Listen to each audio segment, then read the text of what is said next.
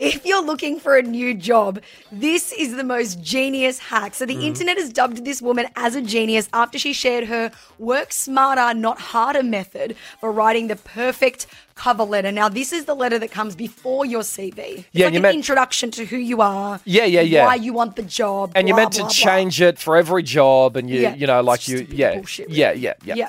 So she said, when I was 19, I had to apply for a job and couldn't be asked writing a cover letter. So I made a fake job ad for the job I was applying for, put it on Gumtree. 200 people applied, and I picked the best cover letter as my own.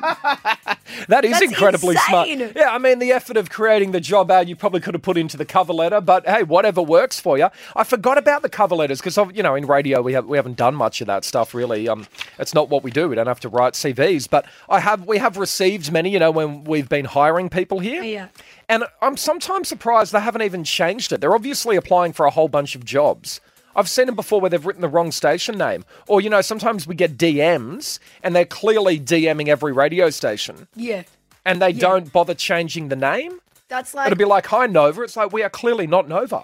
clearly not. Or they call up for a comp that's Yeah. clearly not being run on our show. It's just like that is the biggest thing when you're doing the cover letter. Like I'm paranoid. Make sure you change the dear. Like, let's say it's John. Yeah. Change it to Dave if that's the person you're talking to. Make sure you've got the business name right, the job title, Yeah. and that everything fits together. Yeah, because they won't look past anything if you don't have the basics right. If you can't even be bothered to change the name, you're not going to get a look at all. No, your attention to detail sucks.